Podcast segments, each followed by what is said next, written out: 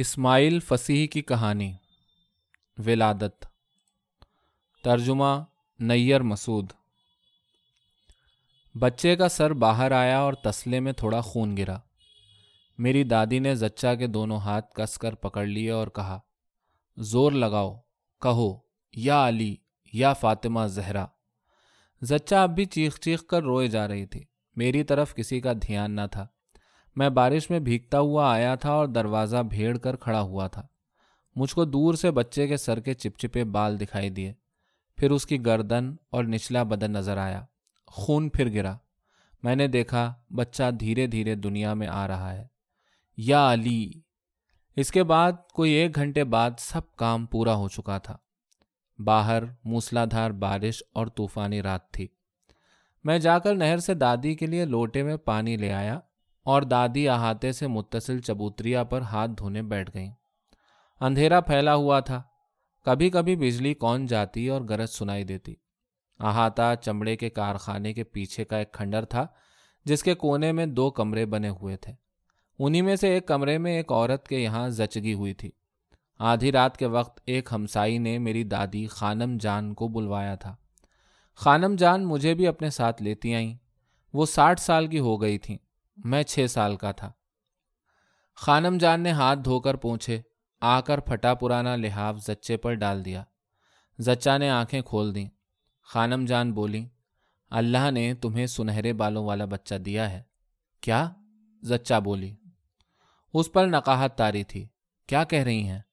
خانم جان بولی، کہہ رہی ہوں، تم نے سنہرے بالوں والا بچہ جنا ہے۔ پھر شب جمعہ دنیا میں آیا ہے۔ اس کے وزن برابر چھوارے خیرات کر دینا۔ عورت نے پوچھا، زندہ بھی ہے؟ آئیں. زندہ ہے کیا مطلب؟ خانم جان بولی، رونے کی آواز نہیں سن رہی ہو؟ کمرے کے گوشے میں ہمسائی نے آہ بھر لی اور بولی، بحق کے پنجتن وہ بچے کے قنداق میں لگی ہوئی تھی۔ قنداق یعنی کپڑے کا وہ تھیلا جس میں نوزائیدہ بچے کو گردن تک بند کر دیتے ہیں۔ خانم جان نے کہا، زندہ ہے؟ اچھا پیارا سا ہے۔ زچا بولی، آپ کو جناب عباس کی قسم۔ توبہ ہے، خانم جان نے کہا۔ کیسی باتیں کر رہی ہو؟ اچھا بھلا ہے۔ میں نے کہا، خانم آقا لٹھے کے پارچے کو بیچ میں چاک دے کر بچے کی قیامتی کفنی بنا لیں۔ قیامتی کفنی یا پیراہن قیامت یا پیراہن رستہ خیز۔ بچے کا پہلا لباس جو اس کی سلامتی کے لیے پہنایا جاتا ہے۔ تو جیتا رہے گا؟ ہاں بھائی ہاں۔ یہ کیا بک رہی ہو؟ میرے بچے جیتے نہیں، عورت بولی، سب جاتے رہے۔ دروازے کے پیچھے ہوا چیخ رہی تھی۔ بارش اور تیز ہو گئی تھی۔ میں چھت کے ایک کونے کو گھور رہا تھا۔ وہاں پانی رسنے لگا تھا۔ خانم جان نے بھویں اچکا کر ہمسائی کی طرف دیکھا۔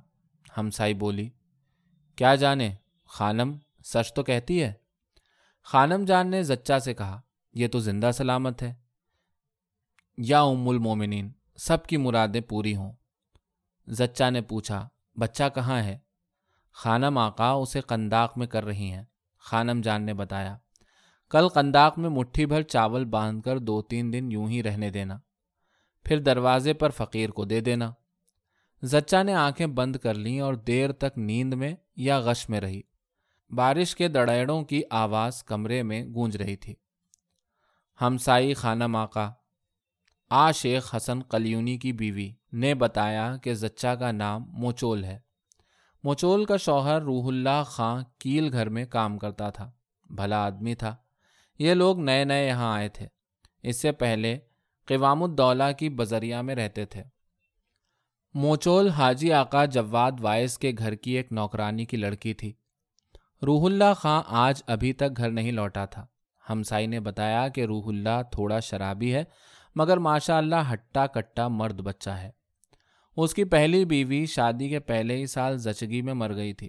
موچول اس کی دوسری بیوی تھی۔ خانم جان نے زچا سے کہا، گھبراؤ نہیں بیٹی، یہ بچہ تمہارا جیتا رہے گا۔ خوب تندرست بھی ہے۔ زچا نے رونا شروع کر دیا۔ پھر دونوں ہاتھ اوپر اٹھا کر بولی، یا جناب عباس، آپ کے حوالے۔ خانم جان بولی سو جا بچی، آرام کر لے۔ آپ کو کیا پتا وہ بولی، کیسی نصیبے کی مار ہے کہ چھ چھ بچے جاتے رہیں۔ چھ چھ چھ سال میں چھ سب جاتے رہے۔ خانم جان بولی، اللہ کی پناہ۔ آج شیخ حسن قلیونی نے اپنے حجرے سے اذان دینا شروع کی۔ زچا بولی، فقط آخر والا علی سات مہینے جیا۔ اس کا نام میں نے علی بمان رکھا تھا۔ مگر خانم جان نے کہا، بچہ مرتا ہے تو سیدھا جنت میں جاتا ہے۔ ماں کے لیے جنت میں گھر بناتا ہے۔ عورت کہنے لگی، باقی کوئی تین دن، چار دن سے زیادہ نہیں جیا۔ اتنے اتنے سے پیدا ہوتے تھے۔ سارے ڈیل سے گہنائے ہوئے، تمام میں چھالے اور ددوڑے۔ سر اور چھاتی پر بھی چھالے ہی چھالے۔ ایک تو نکلا ہی مرا ہوا، کیا کیا جھیلا ہے۔ قوام الدولہ کی بذریعہ میں سغرا خانم دائی تھی۔ اس نے سنبھال لیا۔ نہیں، میں بھی گئی تھی۔ علی، وہی جو سات مہینے جیا، آپ نے دیکھا نہیں۔ چاند سا بچہ تھا۔ پیاری پیاری آنکھیں، گل گوتھنا، ذرا سی ناک، اتنا سا دہانا۔ وہ بھی جب ہوا ہے تو بدن پر چکتے اور سفید داغ تھے۔ پسلی الگ چلتی تھی۔ ساتویں مہینے پاؤں پاؤں چلنے لگا تھا۔ تین رات بخار میں بھنتا رہا۔ پھر وہ بھی گزر گیا۔ اللہ پر بھروسہ رکھ بیٹی، خانم جان نے کہا۔ داغ ہی داغ، عورت بولی۔ پھوٹی قسمت، نصیبوں جلی۔ چھ چھ بچے جاتے رہیں اور آدمی کچھ نہ کر پائے۔ منت مانو۔ خانم جان نے کہا، آخر پنجتن اور امام بھی تو ہیں۔ عورت کہنے لگی، جب بھی بچہ جنتی تھی، اس کا باپ قنداق کو اٹھا کر جھنجھوڑنے لگتا۔ بڑے تیہے سے پوچھتا، یہ ایسا کیوں ہوا ہے؟ اتنا سا کیسے ہے؟ یہ لانتی داغ دھبے کاہے کے ہیں۔ پھر بچے مرتے تو میرا جینا دو بھر کر دیتا تھا۔ تاؤ دکھاتا تھا، مارتا، کوٹتا تھا۔ یا ابو الفضل عباس، یہ ایک میرا جیتا رہے۔ یہ ایک نہ مرنے پائے۔ اتنی بے چین نہ ہو بچی، خانم جان بولیں۔ زچا، دبلی، پتلی، مختصر سی عورت تھی۔ چہرے پر زردی کھنڈی ہوئی، ناک پتلی اور نوک پر سے اٹھی ہوئی تھی۔ بڑی بڑی کالی آنکھیں، الجھے ہوئے سیاہ گھنے بال۔ عمر کا کچھ پتہ نہ چلتا تھا، شاید بیس سال، چالیس کی بھی ہو سکتی تھی۔ ہمسائی اپنا کام پورا کر چکی تھی اور اب ماں اور بچے کے درمیان جاجم کے کونے پر اکڑوں بیٹھی ہوئی تھی۔ زچا نے خانم جان کو بتایا، علی جب چار مہینے کا تھا تو ایک رات میں اس کو درگاہ شاہ عبد العظیم میں لے گئی۔ اس کو زری سے باندھ دیا اور خوب روئی، اتنا روئی کہ آنکھوں سے خون بہنے لگا۔ خانم جان بولی، خیر، اب تو یہ گلدستہ سا بچہ مل گیا ہے، اس کے لیے دعا کرو۔ ہاں لیکن یہ جیتا بھی رہے گا؟ زچا نے پوچھا۔ اس کو بھی تو موت نہیں لے جائے گی، جیسے اوروں کو۔ ہاں بھائی، جیتا رہے گا۔ زندگی ہمسائی نے آہ بھری، مصیبت بد نصیبی دکھوں کا گھر۔ مرنے والے چین سے ہیں، خاک یہ دو دن کی زندگی۔ زچا نے جھجکتے جھجکتے پوچھا، یہ بھی اتنا سا ہے؟ خانم جان نے کہا، نہیں۔ ستواں سے بچے تو بڑے تیز، ہونہار ہوتے ہیں، بڑھتے بھی جلدی ہیں۔ زچا اور زور زور سے رونے لگی۔ آنسوؤں سے میری آنکھیں سلگنے لگیں۔ میں نہیں چاہتا تھا کہ وہ عورت روئے۔ میں نہیں چاہتا تھا کہ اس کا بچہ مر جائے، مگر مجھ کو یقین تھا کہ بچہ مر جائے گا اور کوئی کچھ نہیں کر سکے گا۔ ہمسائی نے ایک اور زوردار آہ بھری، بچہ کہاں ہے؟ زچا نے پوچھا۔ میں بھی تو دیکھوں۔ صبر کرو بیٹی، خانم جان بولی قنداق تو ہو جانے دو۔ خانم جان نے ہمسائی کی طرف دیکھا اور پھر کچھ نہیں کہا۔ اس کی حالت، زچا بولی، وہ ٹھیک ٹھاک تو ہے نا؟ وہ کچھ پوچھنا چاہتی تھی مگر پوچھتے ڈر رہی تھی۔ خانم جان نے کہا، ٹھیک ہے بیٹی۔ ہمسائی نے پلٹ کر خانم جان کو دیکھا۔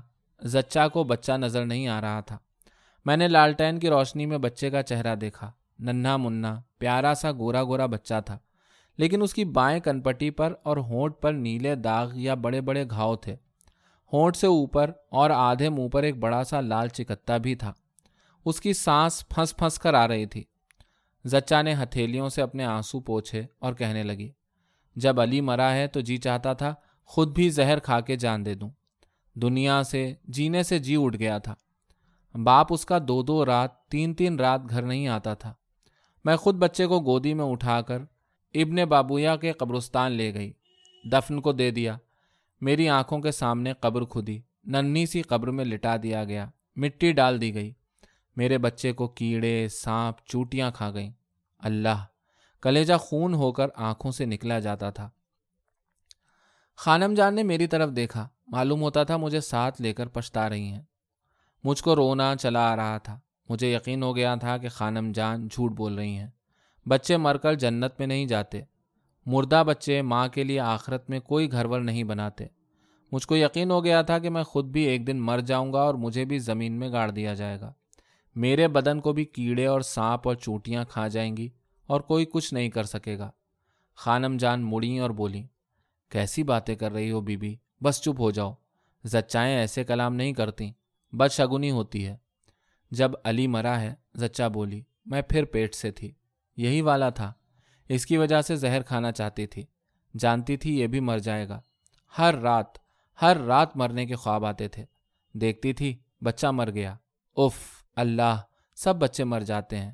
کسی نے عمل کر دیا ہے۔ مجھ پر لانت پڑ گئی ہے، قسمت پھوٹی ہوئی ہے۔ جب باپ کو پتا چلا علی مر گیا تو دن رات مجھ پر ستم توڑنے لگا۔ ہر وقت پیے رہتا۔ پھر ایک دن رات گئے، گھر میں آیا۔ نشے میں چاقو کھینچ کر چلا میری گردن کاٹنے۔ میں بھاگ کر ہمسائی کے گھر جا چھپی۔ ہمسائی نے ایک اور آہ بھری اور بولی، ہم بد نصیبوں کا جینا مرنا برابر ہے۔ نوزائیدہ بچے نے رونا شروع کیا اور دھیرے دھیرے سے ہاتھ چلائے۔ خانم جان نے بناوٹی خوشی سے کہا اب تو اس کے بدلے میں پیارا سا سنہرے بالوں والا پا گئی آواز سن رہی ہو؟ زچا نے سر نہیں گھمایا، جیسے ڈر رہی ہو۔ بولی، بچہ مجھے دکھائیں گی نہیں؟ چھ دن رات بچے کو زمین پر لٹانا چاہیے۔ خانم جان بولی، تم نے یہ حدیث نہیں سنی؟ ایک دن رات تو بچے کو ہلانا بھی نہیں چاہیے۔ ساتویں رات خود زچا بچے کو اٹھا کر پالنے میں لٹائے۔ یہ برکت کی رات ہوتی ہے۔ اس میں چاہیے کہ مولا مشکل کشا کے نام کی مٹھائی اور میوے فقیروں میں بانٹے۔ زچا روئے جا رہی تھی۔ اس کی سمجھ میں نہیں آ رہا تھا کہ اس کے بچے مر کیوں جاتے ہیں۔ کمرے کی فضا عجب منحوس سی ہو گئی تھی۔ مجھے محسوس ہو رہا تھا کہ بچہ مرا ہی چاہتا ہے۔ میری نظر میں ولادت ایک بری اور نامناسب اور بےحودہ چیز ہو کر رہ گئی تھی۔ اور موت یقینی اور مکروح کمرے کا دروازہ دھڑ سے کھلا اور ایک آدمی اندر آ گیا۔ بارش اور ہوا کے شور میں کسی کو احاطے کا پھاٹک کھلنے کی آواز یا اس کے پیروں کی چاپ سنائی نہیں دی۔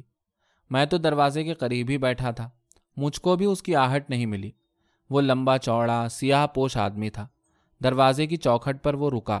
اس کے ساتھ ہی کمرے میں ہوا کے جھونکے اور پانی کی بوچھار آئی۔ اس نے کمرے کی حالت دیکھی اور اس کی تیوریاں چڑھ گئیں۔ وہ چھبیس ستائیس سال کا بدشکل آدمی تھا۔ گھنی مونچھیں تھیں اور پھیلی ہوئی داڑھی۔ بدن پر سیاہ رنگ کا ملا دلا کوٹ پتلون، بد رنگ کالی مخملی کلاہ کوٹ کے نیچے میلی چیکٹ بنیائن سر سے پیر تک بھیگا ہوا۔ اس کی کلاہ کے کناروں سے پانی ٹپک رہا تھا۔ منہ سے شراب کے بھپکے نکل رہے تھے۔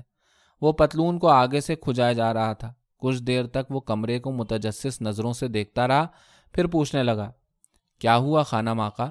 اور اس نے کوٹ کے نچلے استر سے اپنا چہرہ پوچھا مٹھائی کھلواؤ، روح اللہ خاں، ہمسائی بولی، بیٹا ہوا ہے۔ اس نے ہمسائی کو مشکوک نظروں سے دیکھا، پھر دو تین بار کھنکھار کر گلا صاف کیا۔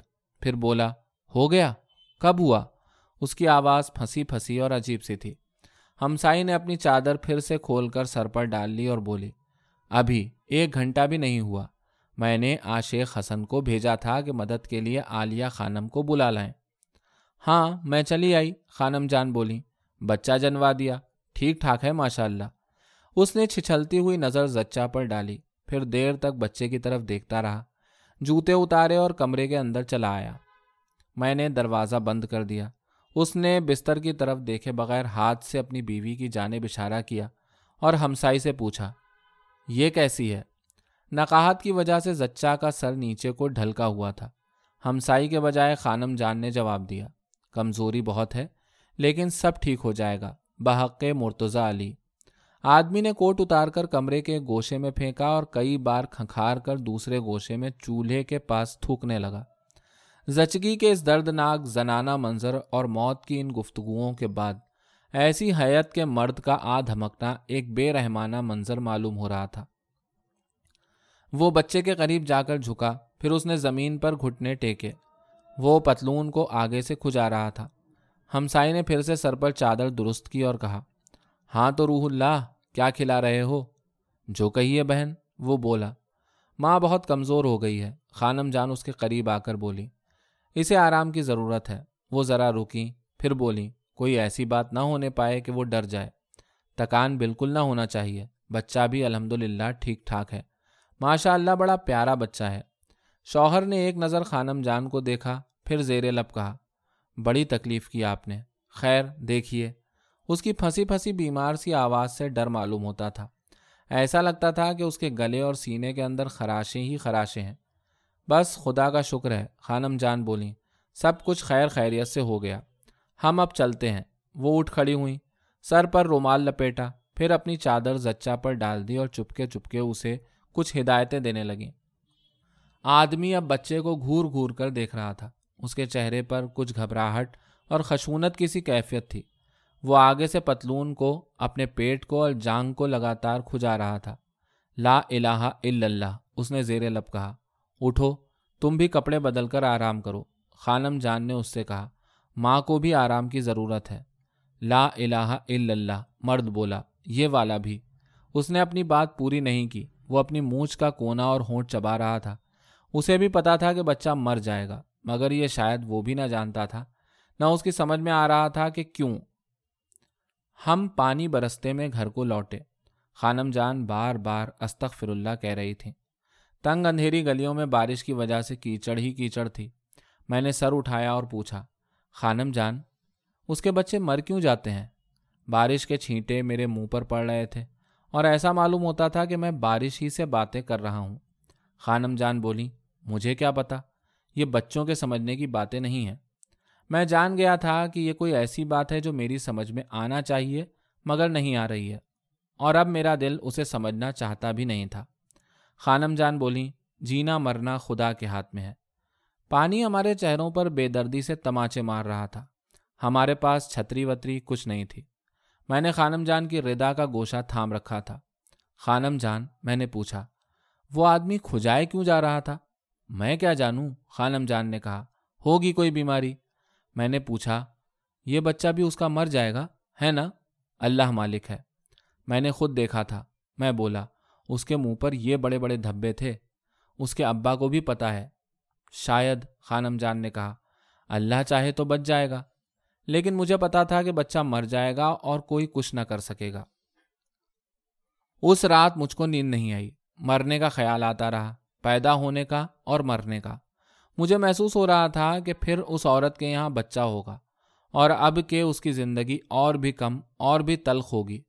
تسلے میں بچے کا ہونا، عورت کا رونا، وہ بچے جو مر گئے، خانم جان کی تسلی کی باتیں، موت کے ساتھ، بارش میں مجھے نیند آ گئی۔ فارسی عنوان تولد۔